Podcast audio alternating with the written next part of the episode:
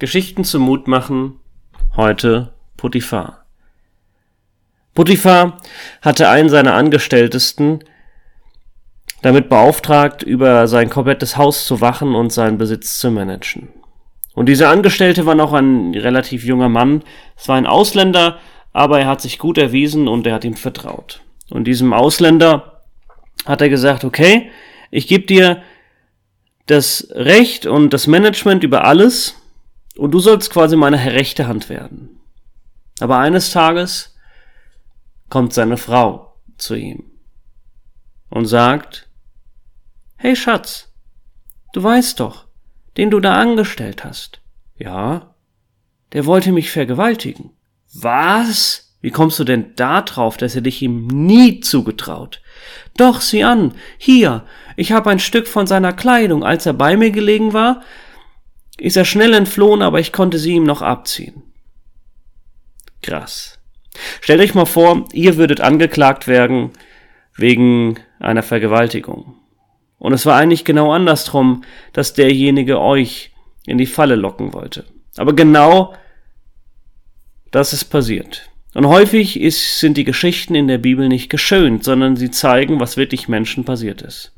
Und wir denken, ja, aber Gott muss doch jetzt mit voller Autorität und mit Gewalt und mit Offenbarung gegen diese Ungerechtigkeit von dem, der ihm treu gefall, äh, gefolgt ist, widerstehen. Er muss es doch jetzt zeigen. Macht er interessanterweise nicht. Wahrscheinlich hat Potiphar und seine Frau wurde es nie klar, was wirklich passiert ist. Wir wissen es natürlich nicht. Aber Josef, so hieß der Angestellte, dieser Ausländer, dieser Träumer, der wurde dann in ein Gefängnis geworfen. Und zwar in das schlimmste Gefängnis, nämlich das vom Pharao. Wo eigentlich die Staatsfeinde reingehörten, wurde er auch reingeworfen. Und vielleicht empfinden wir das manchmal auch so, dass wir zu Unrecht angeklagt wurden, obwohl wir eigentlich treu waren. Und der Fehler hat eigentlich der andere gemacht und nicht wir selbst. Aber wie reagieren wir? Reagieren wir mit Aufschäumen, mit Wut, mit Frust, mit Depression? Manchmal können wir es ja gar nicht verhindern. Aber trotzdem hat Josef einfach daran festgehalten und interessanterweise hat Gott ihm Gelingen geschenkt. Selbst als er im Gefängnis war, unter diesen krassen Umständen, heißt es, dass Gott bei ihm war und dass er ihm alles gelingen lassen hat. Und manchmal fragen wir uns, echt jetzt?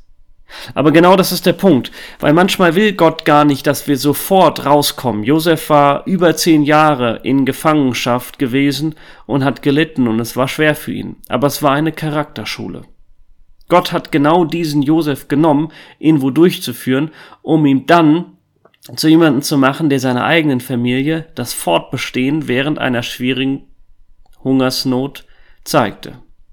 Und genauso müssen wir auch manchmal in Krisen kommen und Dinge erleben, die uns jahrelang vielleicht sogar in der Finsternis lassen und erst dann zum richtigen Zeitpunkt sind wir zubereitete Werkzeuge für Gottes Hand und sein Geschehen. Zusätzlich war Josef ein Vorbild. Es gibt vielleicht kaum ein schöneres und kompakteres Vorbild von der Lebensgeschichte des Herrn Jesus als Josef selbst. Josef war derjenige, der wirklich ja, Sohn seines Vaters war und dort die Liebe empfunden hat und gleichzeitig den Hass seiner Brüder. Josef war derjenige, der ein Sucher seiner Brüder war, aber wurde von ihnen ausgestoßen. Er war ein Liebling seines Vaters, aber von seinen Brüdern gehasst, genau deswegen. Er wollte Gutes und Nahrung und Fürsorge bringen und hat das Herz seines Vaters verstanden, aber ihm wurde nur Schlechtes gemacht. Er wurde quasi ermordet, zumindest von Intention her, und er, und er wurde mit Herabsetzung beleidigt. Er hat sich rein bewahrt bei Potiphas, und genau deswegen wurde er angeklagt, dass er ein Schmutziger sei. Er wurde hinweggetan aus der Sichtfeld des Geschehens jeglicher weltlicher und politischer ähm, Operationen, aber genau dadurch, dass er treu war und Gott ihm in dem richtigen Moment herausgeholt hat, wurde er der mächtigste Mann Ägyptens neben dem Pharao. Ja, dieser Josef kam von seinem Vater, wurde von seinen Brüdern ermordet, war in der Verwerfung und hat auf die Wiederherstellung mit seinen Brüdern gewartet und hat geweint, als es dann soweit war. Und genauso weint der Jesus, dass momentan ihn sein Volk nicht anerkennt. Und er wünscht sich so sehnlichst, dass sein Volk ihn wieder anerkennt. Und eins wird er sein, mit seinen Brüdern zusammen, aber vor allem Ding mit dieser Asnat, dieser Frau, die vorher der Schrecklichen gehört hat. Ja, die Tochter Potipheras des Priesterns von On. Sie war aus der Welt. Sie war gefangen in Götzendienst. Und genau das ist ein Bild von uns als Versammlung. Wir wurden herausgenommen und sind dann an der rechten Seite in der Regierung der Weltherrschaft quasi von dem Herrn Jesus mit ihm. Und das wurde ihm alles gegeben. Er wurde hoch erhöht, auf den Wagen gesetzt, die goldene Kette gegeben, neu gekleidet, aus der Grube geholt, geschoren und so weiter. Das heißt, all das, was Josef in seinem Leben erlebt hat, wird und hat auch der Jesus erlebt. Und das gibt uns manchmal Mut. Manchmal verstehen wir einfach nicht, was um uns herum passiert und warum wir so sehr leiden.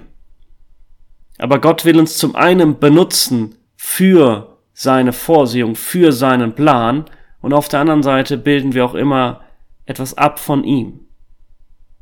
Ja, es gibt diese eine Stelle, dass er der Erstgeborene unter den Brüdern ist. Und Josef konnte ganz genau verstehen, was Verwerfung, Hass, auch Liebe, auch Erhöhung bedeutet. Und Gott bereitet in unserem Leben uns häufig auch zu, dass wir Gott wirklich verstehen. Weil viele Dinge in der Bibel und in, der Geschichte Gottes werden nicht nur verstanden durch Studieren, sondern durch Erleben. Natürlich müssen wir sie studieren, sonst kennen wir sie ja gar nicht. Aber wirklich begreifen tun wir sie erst, wenn wir in ähnlicher Weise ähnliches durchlebt haben. Wenn wir auch etwas erfahren haben von Schmerz, von Leid, von Verwerfung, von Hass, dann wird es viel lebendiger für uns. Und Gott hat nur eine begrenzte Zeit, 70, 80, 90, 100 Jahre, wie lang auch immer, um uns genau dafür zubereiten, dass wir in der Ewigkeit verstehen können, was er selbst durchgemacht hat. Und dadurch wird er verherrlicht, indem er in unseren Herzen etwas anregen kann, etwas groß wird, wo wir staunend vor Gott dastehen und sagen, wow. Und das ist die Essenz der Anbetung. Das ist, warum wir unsere Kronen wieder niederwerfen werden, weil wir ein intrinsisches Verständnis haben von dem, wer Gott eigentlich ist. Es ist ein kein glatt gelutschtes anbeten, wo wir ein Leben lang mit einer Harfe auf Wolken schweben. Nein, sondern es ist ein Mitempfinden mit dem, der es selbst empfunden hat. Und deswegen, auch wenn du in diesem Moment vielleicht Probleme hast, weil du zu Hause bist, allein in der Dunkelheit, gib nicht auf. Selbst das, selbst das in die Grube geworfen werden, selbst das in der Dunkelheit gelassen werden, selbst das Social Distancing hat der Jesus selbst erfahren. Und du wirst es später, entweder in diesem Leben oder wenn man so sagen darf, im nächsten Leben, wirklich verstehen. Und es wird wirklich genutzt werden. Gib nicht auf, sondern bleib mutig. Josef war zwei Jahre lang im Gefängnis. Hoffen wir alle, dass es bei uns nicht so lang dauert, aber der ein oder andere fühlt sich vielleicht so. Ich wünsche euch Mut. Bis dahin.